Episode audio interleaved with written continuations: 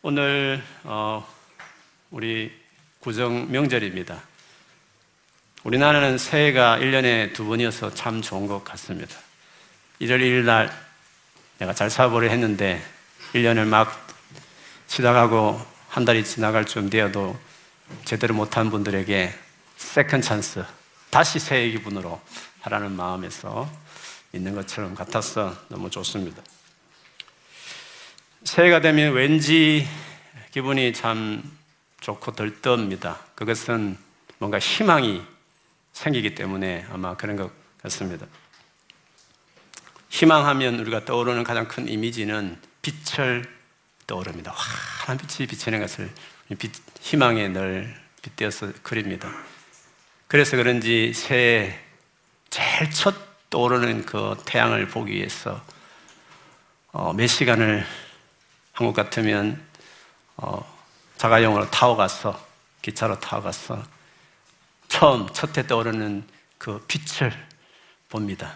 새해의 희망을 어, 기대하면서 우리가 그렇게 보게 됩니다. 그러나 이것은 막연한 희망입니다. 그냥 올 한 해 잘 되었으면 하는 긍정적인 생각이라 볼 수 있습니다. 그러나 예수 믿는 저와 여러분은 다릅니다. 우리는 확실히 소망을 아, 가지고 한 해를 출발합니다. 왜냐하면 서두에 나누었던 축복처럼 올 한 해도 변함없이 하나님께서 우리와 함께 하시는 한 해이기 때문에 한 해는, 올 한 해는 소망이 분명히 있는 것입니다. 우리와 함께 하시는 하나님이 어떤 분이기에 그 하나님과 함께한 한 해가 확실한 소망이 있다고 말할 수 있을까요? 로마서 8장 32절에 말하는 대로 자기 아들, 자기 아들, 하나밖에 한 아들 예수도 아끼지 않고 우리를 위해서 그것도 죽는데 십자가에 내어주신 그 하나님께서 어찌 그 아들과 함께 그 모든, 이 모든 것을 우리에게 주시지 않겠느냐라는 말씀과 같습니다. 그런 하나님, 그렇게 우리를 사랑하시고 아끼지 않는 하나님이 우리와 올 한 해도 함께 하실 것이기에 우리가 희망을 갖는 것은 막연한 긍정적인 생각이 아니라 확신을 가져야 될 일이기도 합니다. 그럼에도 불구하고 믿는 우리들이 소망을 갖지 못할 때가 많습니다. 그것은 상황을 보기 때문에 그렇습니다. 그리고 못난 우리 자신들을 자꾸 보기 때문에 그 소망이 자꾸 꺾이는 것입니다. 우리가 갖는 소망이라는 것은 상황을 보아서도 아니고 나 자신이 어떠한가를 보면서 갖는 희망과 소망과 다른 것입니다. 상황을 보면 도무지 소망을 가질 수 없을 때가 더 많습니다. 염려가 되는 일들이 더 많습니다. 영국의 상황을 봐도 우리 한국의 상황을 봐도 그렇고 내가 아들이는 직장의 수없는 변화를 봐도 그렇고 내 집안 상황을 봐도 우리는 염려할 일들이 더 많아질 뿐입니다. 뿐만 아니라 나 자신을 봐도 내가 잘해낼 자신이 도무지 생기지 않을 때가 많아서 상황과 내 자신의 근거를 두기 시작하면 우리는 희망을, 소망을 가지지 못할 때가 참으로 많습니다. 그러므로 우리에게 있어서 소망이라는 것은 죄인인 나를 위해서 연약해서 도무지 바르게 살지 못할 때에도 하나님이 가장 싫어하는 죄를 지어 하나님의 가슴에 깊은 상처를 안겨줄 그때에도 심지어 하나님을 싫어하고 미워하여 그분을 원수같이 여길 그때에도 기꺼이 나를 위해서 한 번 봐준다가 아니라 자기 하나밖에 아들을 십자가에 죽일 만큼 사랑하시는 하나님께 소망을 둘 때 우리는 희망을 가질 수 있습니다. 그 하나님께서 예수 믿는 우리 모든 사람의 죄를 용서하실 뿐 아니라 당신께서 영원 전부터 가지고 있던 당신의 모든 것, 그걸 한마디로 당신의 나라라고 말한다면 하나님이 가지고 있는 영원 전부터 가지고 있던 그 하나님 나라 전체를 우리가 자녀이기 때문에 부모가 자녀에게 상속물을 주듯이 그 하나님의 전부를, 그 하나님 나라 전부를 우리에게 그냥 선물로 그저 값없이 주시기까지 하시니 얼마나 놀랍습니까? 그 하나님께 소망을 둘 때, 그 하나님께 나아갈 때, 비로소 우리가 소망을 잃지 않는 사람이 되는 것입니다. 그래서 상황이 좋지 않다 하더라도 내가 진짜 한심스럽게 여겨지는 그때에도 우리가 소망을 잃지 않기 위해서 주님께 나가야 되는 것이 중요한 것입니다. 그것을 그대로 보여주는 대표적인 성경 구절이 예레미야 29장 11절에서 13절 말씀입니다. 제가 읽어드리면 이렇습니다. 여호와의 말씀이니라. 하나님이 직접 하신 말씀입니다. 너희를 향한 나의 생각을 내가 안 하니. 그렇죠. 우리를 향한 생각은 하나님 당신이 당연히 아시겠죠. 어떤 생각입니까? 재앙이 아니니라. 너희에게 평안이요 재앙이 아니니라. 너희에게 미래와 희망을 주는 것이니라고 이야기했습니다. 주님은 어떻게 하든지 평안을 주기 원하시고 미래가 있게 희망을 주시기를 기뻐한다고 말했습니다. 그래서 우리가 어떻게 됩니까? 너희가 내게 부르짖으며 내게 와서 기도하면 내가 너희의 기도를 들을 것이요 너희가 온 마음으로 나를 구하면 나를 찾을 것이요 나를 만나리라고 이야기했습니다. 근데 이 하나의 말씀이 언제 했느냐가 중요합니다. 예레미야 29장을 보면 그 하나님의 남은 백성 유다 민족이 완전히 멸망할 때 바벨론에서 완전히 멸망한 그 시점 상황이 진짜 안 좋을 때입니다. 전쟁으로 나라가 망한다고 생각해 보십시오. 이것만큼 안 좋은 상황이 어디 있겠습니까? 그런 상황에도 불구하고 희망을 이야기하셨습니다. 왜 나라가 망했습니까? 예레미야가 수없이 그들이 하나님께 죄를 지었다고 돌아오라고 했지만 끝내 돌아오지 않아서 그만큼 회개하라고 말했지만 돌아오지 않을 정도로 악한 정말 그 이스라엘 백성 자체를 보면 소망이 안 보이지는 그 정도의 사람들이 있을 그때에도 불구하고 하나님이 그들을 향해서 이런 생각을 하고 이런 희망을 주시길 원하신다고 말씀하셨습니다. 그러니 상황과 관계없이 그, 그 사람이 어떤가 관계없이 하나님은 자기 백성을 향해서 언제나 이런 희망을 갖고 계시다는 것입니다. 그러니 우리가 그 하나님을 바라보고 가까이 하면 우리 역시도 내가 별 볼이 없고 상황이 정말 막막해도 우리 희망을 잃지 않은 사람이 되는 것입니다. 다니엘은 이 예레미야의 이 통해서 주셨던 하나님의 말씀을 기억했던 인물이셨습니다. 다니엘이 태어났을 때 이미 예레미야는 한 20여간을 이미 사역을 하고 있었습니다.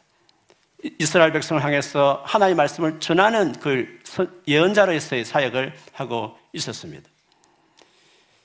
그 당시에도 수많은 예언자들이 있었지만 그들은 하나같이 나라가 망할 것이라는 예레미야의 예언과 다르게 무슨 소리 하느냐. 하나님의 백성 우리는 절대 망하지 않는다. 지켜주실 것이다. 잠시 포로로 끌려갔지만 다시 돌아올 것이다고 긍정적이고 백성들이 듣기 좋은 말만 했습니다. 그러나 예레미야는 절대 그렇지 않다. 회개하지 면 반드시 망한다고 이야기했습니다. 예레미야 혼자서 외롭게 수많은 어려움을 겪으면서 그 하나님의 말씀 메시지를 전했습니다. 결과는요, 예레미야의 예언대로 그 나라는 바벨로니아에 의해서 망하게 되죠. 다니엘은 그 망했을 때 처음으로 포로로 끌려갔던 귀족의 아들로서 그 예레미야에 통해서 하셨던 하나님의 말씀을 너무나 생생하게 기억하고 있었습니다. 그뿐만 아니라 예레, 우리가 다니엘서를 봤던 말씀, 그가 얼마나 하나님의 말씀을 사랑하고 순종하려고 했던 젊은이였습니까? 그러니 예레미야의 말이 맞았고 예레미야를 통해 사실 말씀이 옳았기 때문에 그는 포로로 끌려간 상황에서 그 예레미야가 했었던 말씀들을 묵상하지 않을 수가 없었던 것이었습니다. 그런데 오늘 본문에도 보면 바로 메대 족속 아수엘의 아들 다리우스가 바빌로니아 나라의 왕이 되던 첫 해에 그가 통치한 첫 해에 나 다니엘은 거룩한 책들을 공부하면서 주님께서 예레미야 예언자에게 하신 말씀 곧 예루살렘이 70년 동안 황폐한 상태로 있을 것을 생각하여 보았다고 말했습니다. 예레미야가 말했던 그 예언 70년 동안 황폐할 것이다. 그 말은 70년 후에 다시 돌아오게 해주겠다는 그 말씀을 읽고 있었던 것이었습니다. 아마 읽었던 본문이 조금 전에 말했던 소망과 희망을 말했던 그 29장이었을 것입니다. 왜냐하면 29장 11절부터 읽었지만 바로 그 앞절 11절을 보면 이런 말이 있습니다.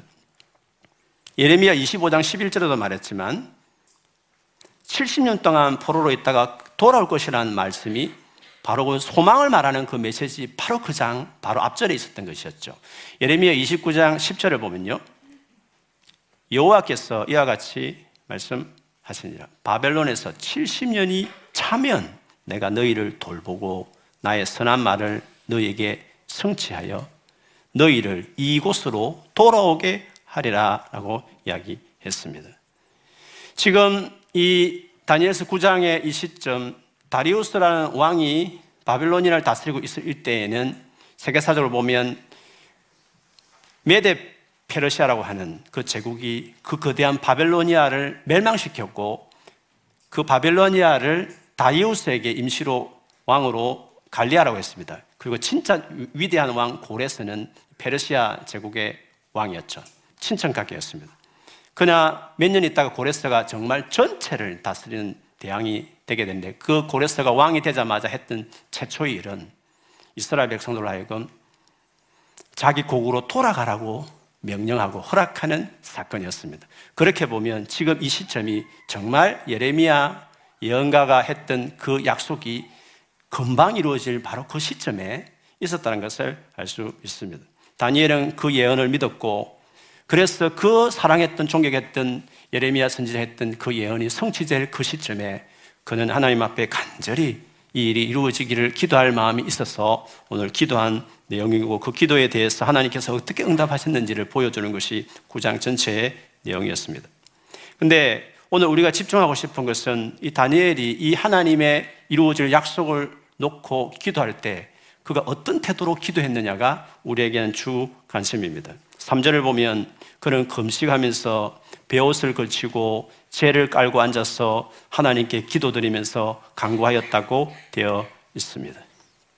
하나님 약속을 너무나 철저히 믿었던 다니엘이면 분명히 하나님께서 70년이라는 구체적인 시간을 주셨으면 이제는 반드시 이루어질 것이라고 믿는 것은 너무 당연한 것이었습니다. 이루어주세요라고 기다리고 있을 만도 한데 그러나 기다리는 사람 치고는 너무 간절했습니다. 벼옷을 입고 금식하고 제 위에 앉아서 간절히 기도했다는 사실입니다. 우리 같으면 하나님의 뜻이면 뭐 하시겠지 뭐. 하나님 주권이면 알아서 하시겠지 뭐. 이런 식으로 건성건성 할 때가 많지만 분명히 하나님 뜻임에도 불구하고 우리의 일반적인 그런 생각과 다르게 이토록 간절하게 매달렸던 이 다니엘의 이 마음은 도대체 어떤 마음일까 하는 것입니다.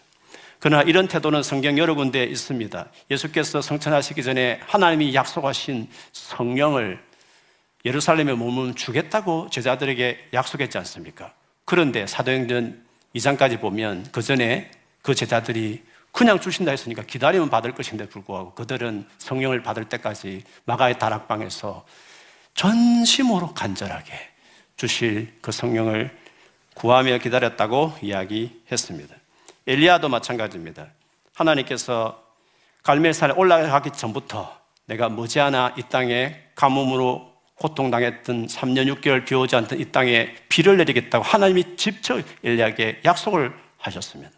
그러나 엘리야는 갈멜산에서 바알 선지자들을 다 처단한 다음에 그리고 약속한 그 비가 내리기 위해서 꼭대기에 올라가서 저 너머 지중해를 항해 바라보면서 무릎 사이에 자기 머리를 집어넣고 일곱 번이나 간절하게 이루어질 때까지 기도했던 엘리야의 모습 기억나지 않습니까? 하나님의 정해진 뜻일지라도 하나님 반드시 하는 일일지라도 이토록 간절하게 애절하게 기도하는 것은 정말 우리에게 기억해야 될 중요한 모습이기도 합니다.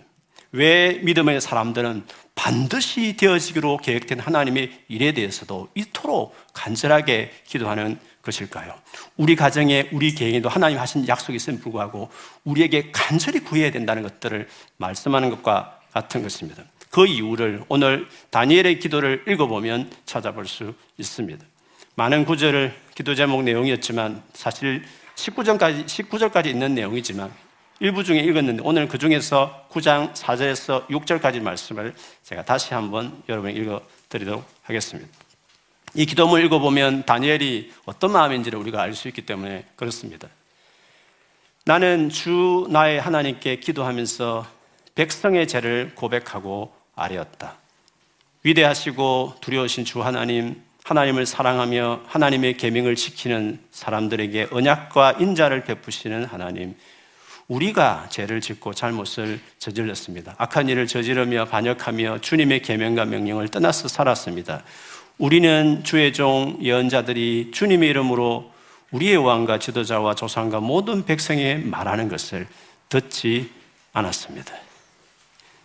여기서 제일 먼저는 다니엘이 하나님과의 관계가 어땠는가를 주목할 필요가 있습니다. 그가 하나님 이렇게 불렀습니다. 하나님을 사랑하며 하나님의 계명을 지키는 사람들에게 언약과 인자를 베푸시는 하나님 이렇게 불렀습니다. 그에게 있어서 하나님은 어떤 분이셨습니까? 그는 하나님과의 관계가 어땠습니까? 하나님을 사랑하는 그래서 사랑하는 자의 특징 계명을 지키는 그 일에 헌신한 인물이었습니다. 여러분 잘 알듯이 다니엘의 다니엘서 읽어보면 그런 말씀 하나 지켜야 되겠다고 자기 직장을 다 잃는 우리 식으로 하면 잃는다 할지라도 직장 잃는 정도 아닙니다. 자기 생명을 잃는다 할지라도 그 말씀을 지키는 목숨 걸고 말씀에 순종하는 그런 정도로 하나님을 사랑하는 사람이었습니다. 그러니 그는 하나님과 완전히 마음이 하나가 되어 있는 하나님의 마음이 있는 하나님과 일치된 그런 사람이었습니다. 뿐만 아니라 그의 기도에 계속해서 반복되는 것은 백성들의 죄를 고백하는 것인데 마치 자신이 그 죄를 지은 것처럼 우리가 우리가 이 죄를 지었다는 식으로 말을 했습니다. 자기도 포함시켜서 죄를 짓고 잘못을 저질렀습니다. 우리는 주님의 종 예언자들이 주님 이름으로 말한 것을 듣지 않았습니다라고 고백했습니다. 자신은 철저히 하나의 말씀에 순종한 어려운 사람으로 여기고 백성과 별개 다른 존재로 여기면서 정죄할 만도 한데 그는 같이 죄를 지은 사람으로 고백하고 있다는 것입니다. 지금까지 이 불의한 세상을 뜯어 고치겠다고 나섰던 수많은 혁명가들이 많이 있었습니다. 그러나 그들은 다 스스로 자기는 다른 사람보다 어렵게 여기고 정말 저 불의한 자들을 청산해야 된다고 분노의 마음으로 일어섰던 혁명가들은 많았습니다. 그러나 하나님과 하나님 따른 그리스도인들은 세상을 그런 식으로 분노로 바꾸는 것들이 아닌 것입니다. 하나님이 예수님께서 보여주신 개혁 방식은 누구보다도 그 죄에 진노하시지만 그 죄인에 대해서는 긍휼히 여기서 오히려 그들의 친구가 되셔서 그들의 문제를 자기 문제처럼 여기고 희생하여 죽음으로 세상을 바꾸는 방식으로 택해서 온 것을 알 수 있습니다.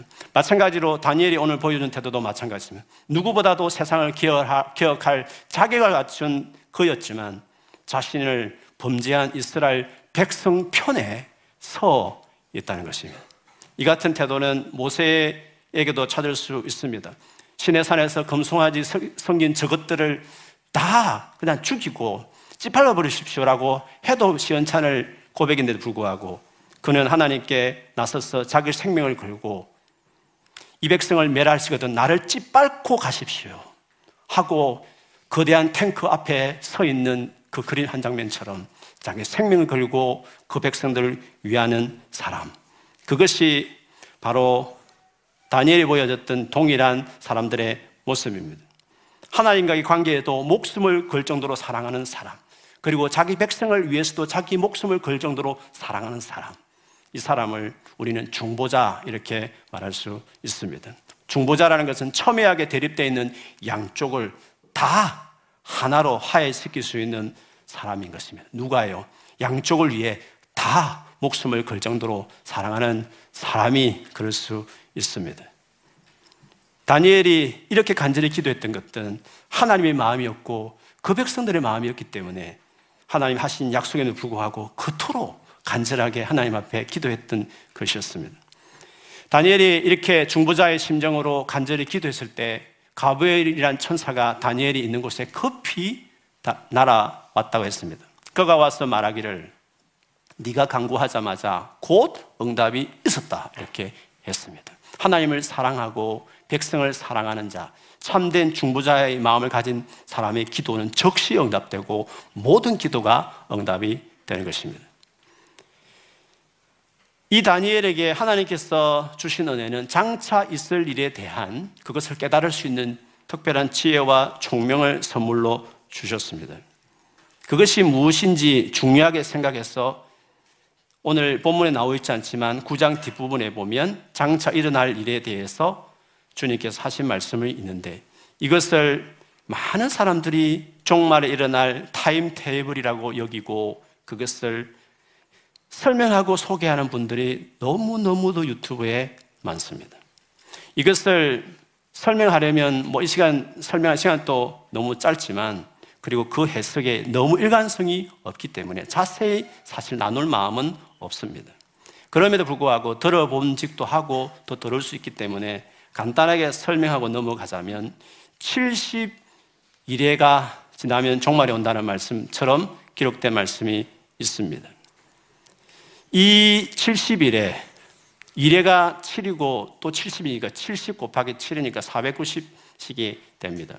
이 71회의 이 기간에 일어날 일을 그 다니엘서 말씀을 참조해서 기름 부음 받는 자가 말씀하고 있기 때문에 아, 이분은 예수님이다 여기고 예수님의 오심에 대한 예언이라고 말하고 그리고 로마 디도 장군에 의해서 예루살렘이 멸망당할 것에 대한 예언이라고 이야기합니다. 더 나아가서 7년 대환란과 예수님의 재림까지 여기에 다 설명하고 있다라고 많은 분들이 이야기합니다. 그런데 그 시간 단위 중에 결정적으로 중요한 이래라는 이 기간이 어떤 정도의 기간이냐가 중요한데 바로 10장에 가보면 다니엘이 세 일해 동안 기도했다고 말했습니다. 그래서 그것을 우리는 3, 7, 20일, 21일 동안 기도를 해서 다니엘 기도이라면 3, 27일, 3주간의 기도로 보통 많이 설명합니다. 그렇게 본다면 그 일에는 7이 그냥 다니엘서 보면 그대로 문자들을 본다면 맞는 일입니다. 그러나 490일 위에 인류가 멸망한다는 것이 말이 되지 않고 설명이 안 되기 때문에 이것은 그 이래를 일곱 달도 보기도 뭐하고 그래서 연을 계산해서 490년이다 이렇게 보는 것입니다. 그래서 다니엘의 예언대로 보면 490년을 계산해 보면 예수님이 오셨던 27년 내지 되는 예수님이 공생의 기간에 딱 연결되게 돼 있습니다. 그리고 이후에 그 디도 장군에 의해서 나라가 망하는 등등 있기 때문에 아 이것은 종말에 예수님 재림 직전 일어날 일을 그대로 주님이 미리 보여주신 것이라고 많은 분들이 설명하는 것입니다. 그런데 문제는 마지막 한 일회가 중요합니다. 그러니까 70 중에 69일회를 말한 다음에 한 일에 대해서 다니엘서는 설명을 하는데 이 한 일에 대해서 이 일에 즉 어떻게 보면 7년 1년을 연으로 계산하면 7년이 되겠죠. 한 일회간 7년이니까. 그 7년에 대해서 모든 종말의 타임테이블을 다 집어넣는 것입니다. 일관되게 해석하려면 한 일회가 7년이니까 예수님이 출생하시고 나서 그 다음 나머지 7년에 일어날 일이야 됨에도 불구하고 그 7년 동안 종말이 일어나지 않고 예수님도 재림하지 않으셨기 때문에 석힙하는 것입니다. 그래서 예수님 재림하기 전 7년을 말하고 그 사이의 긴 기간, 즉 AD 70년에 티토 장군이 했으니까 예수님 죽음 후에 40년 후에 일어난 그 40년 간격도 메꿀 수 없고 그 다음에 예수님 재림할 때까지 지금 2000년이 지날 때까지 기다린 이 긴 긴 시간도 커버할 수 없기 때문에 그거는 그냥 아무 근거 없이 skip해 버린 것입니다. 그리고 마지막 7년 요한계시록을 7년 대환란을 그렇게 맞추어서 마지막 예수님 재림할 때 7년만 언급한다는 식으로 해서 거기에다가 수많은 종말 시나리오를 넣는 것입니다. 그런데 이 같은 설명은 1800년 영국에서 출생하신 존 넬슨 다비가 주창한 세대주의 종말론의 내용을 그대로 카피해서 그것을 무리하게 이 말에 대입시키고 있는 것입니다. 그렇기 때문에 그 내용이 무엇인지에 대해서 지금 많이 말하고 있는 유행하는 말에 대해서 분명하지 않는 일관성 없는 이것에 대해서 너무 많은 설명을 굳이 하고 싶지는 않은 것입니다. 그러나 분명한 것은 있습니다. 무엇이냐면 다니엘은 단순히 70년이 끝나가니까 포로가에서 다시 회복되는 것만 위해 기도했지만 하나님은 그것뿐만 아니라 다니엘 시대에 다니엘에게 필요한 미래에 대한 말씀까지 하셨다라는 것은 분명한 사실이기 때문에 그 상황에 대해서 그 사실에 대해서 집중하고 싶습니다. 다니엘이 중보자의 마음으로 기도했을 때 하나님은 그에게 하나님이 하실 계획, 다니엘 시대에 필요한 미래에 대한 말씀들을 그에게 하셨다고 말하고 있는 것입니다.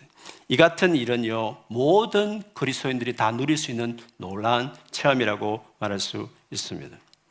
무슨 말입니까? 우리가 다니엘처럼 하나님을 그렇게 사랑하는 그 표현으로 진짜 말씀에 자기 인생을 맞추는 그래서 하나님과 한 마음이 되어 있는 사람이 된다거나 더 나아가서는 사람을 사랑하는 진짜 수없는 실망을 시키고 가슴을 주고 문제 많은 사람들을 마치 자기가 그 죄를 지은 것처럼 그들의 친구가 되어줘서 그들의 눈물을 닦아주고 세상의 가장 소자들을 구원하는 예수님 같은 그런 섬김으로 그 삶을 살아가는 자들에게 하나님은 지금 또 변함없이 당신께서 미래가 남은 우리의 미래에 대해서 우리가 하나님께서 어떤 계획을 가지고 계신지 당신이 하고 있는 미래를 우리에게 말씀하시는 분이시라는 사실입니다. 그것은 여러분도 경험할 일이지만 진짜 하나님과 마음이 하나가 된 사람 그리고 하나님처럼 사람을 정말 용서하고 사랑하는 일에 자기 삶을 드리면 드릴수록 놀란 일이 있습니다. 그것은 하나님이 자기에게 말하는 것을 경험합니다.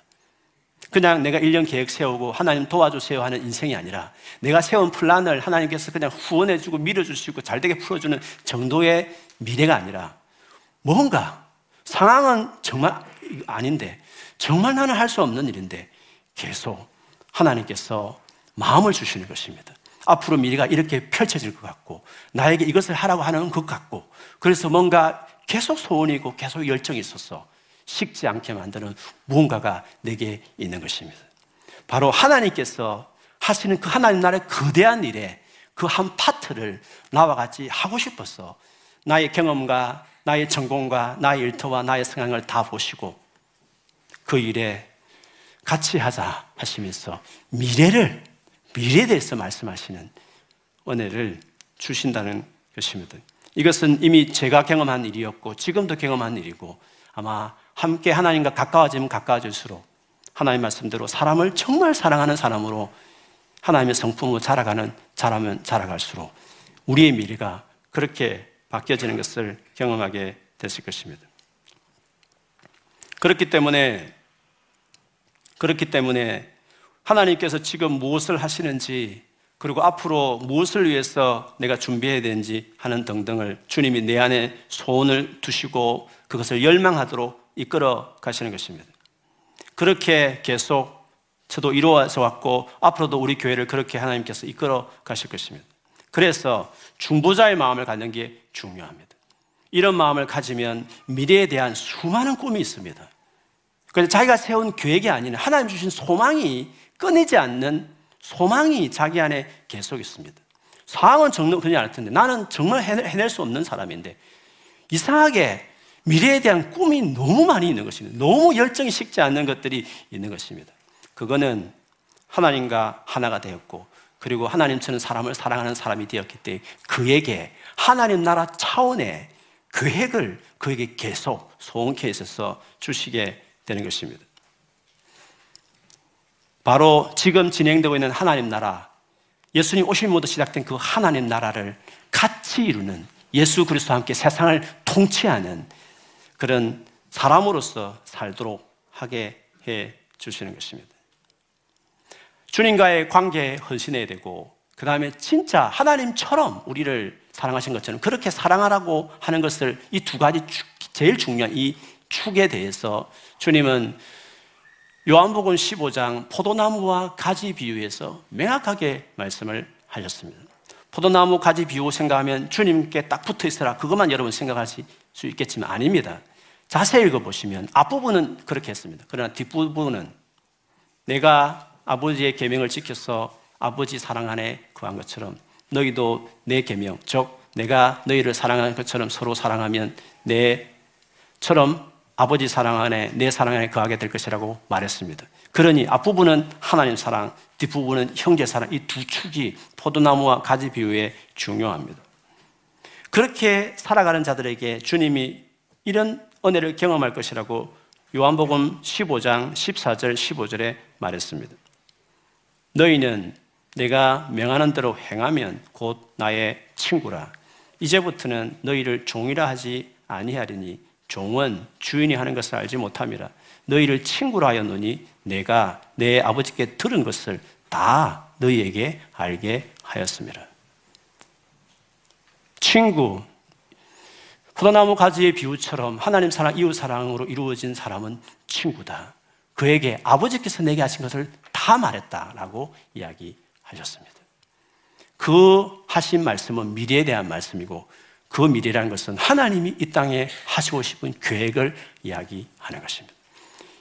예수 믿는 저와 여러분은 미래를 이렇게 열어가야 되는 것입니다. 내가 세운 계획을 도와주는 알라딘의 신이처럼 나와서 주인이 뭐 도와줄 거야 도와주는 그런 신이 우리 하나님이 아니라 훨씬 똑똑하신, 훨씬 지혜로우신, 훨씬 미래를 아시는 그 하나님이 계획이 있는 것입니다. 그래서 하나님 같은 태도를 가진 자들에게 하나님은 당신의 계획을 말하는 것입니다. 그래서 우리의 미래는 이런 식으로 열어가야 하는 것입니다. 예수 믿는 사람이 경험할 수 있는 놀란 경험이라고 이야기할 수 있는 것입니다.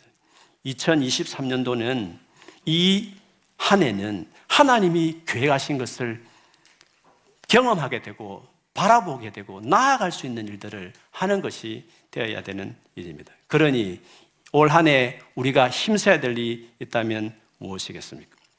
아무리 상황이 좋지 않고 아무리 내가 연약하고 부족한 사람이지만 하나님을 사랑하고 내 위안을 주는 구절들을 성경을 보면 뒤집거리지 말고 하나님의 말씀에 요구하는 대로 부담스럽고 하기 싫은 일일지라도 하나님의 말씀이면 말씀에 내 인생을 맞추고 조정하는 인생을 사는 것입니다. 하나님을 사랑하고 그 계명을 지켜가는 것입니다. 그리고 진짜 마음에 들지 않고 사귀고 싶지 않고 멀리하고 싶은 사람일지라도 내게 붙인 영혼이고 관계이면 포기하지 않고 용서하고 사랑하면서 그를 위해서 헌신하는 것입니다. 그렇게 헌신하기 시작하기 시작하면 하나님께서 여러분에게 소위 말하는 비전을 주실 것입니다. 여러분이 세운 야망 말고 하나님이 세운 비전을, 하나님이 세운 열망들을 여러분에게 주시기 시작하는 것입니다. 가슴이 뜨거워지고 열정이 생기게 되고 그것이 이끌어가는 삶, 하나님 주신 소망이 이끌어가는 삶을 살게 되는 것입니다. 올해 그런 사람으로 세워지는 한 해가 돼야 되는 것입니다. 그래서 항상 소망이 있는 사람이 돼야 되는 것입니다. 예수 믿는 사람들은 하나님이 주시는 소망을 가지고 살아가는 사람인 것입니다. 그래서 너희에게 소망이 뭔지 묻는 자들에게 대답할 것을 준비하라고 말했습니다. 크리스찬들은 소망이 특징이 되는 사람이기 때문에 그렇습니다. 그러나 나만을 믿고 상황을 보는 사람들은 도무지 잘난 사람, 똑똑한 사람, 상황이 좋은 사람 소망 품을지 모르겠지만 대부분의 보통 사람은 그럴 수 없습니다. 그러나 하나님께 맞춘 자, 하나님의 사람으로 세워진 자는 누구에게나 이런 소망을 주는 것입니다. 그래서 모든 그리스도인들은 소망이 이끌어가는 사람이 되는 것입니다. 우리는 이렇게 미래를 열어가는 사람이어야 하는 것입니다. 그래서 새해에 결정을 하십시오. 하나님의 사람으로 서기로 결정하십시오. 하나님을 사랑하고 계명을 지키기로. 그리고 힘들고 어렵지만 정말 사람 미워하지 말고 기도하면서 공유를 가지고 사람을 사랑하기로 힘쓰십시오. 계속 헌신하시면 주님이 도무지 희망이 보이지 않는 여러분에게 상황 가운데서도 주님이 말씀하고 열망을 주시고 꿈꾸게 만들고 미래를 기대하게 만드는 소망에 사로잡힌 사람이 될 것입니다. 경험하는 여러분 되기를 축복합니다. 올 한해 그렇게 되셔서 어떤 한 해든지 매년 소망이 불타는 소망이 이끌어가는 그런 삶을 살아가는 저와 여러분 되시기를 주님 이름으로 축원합니다. 아멘.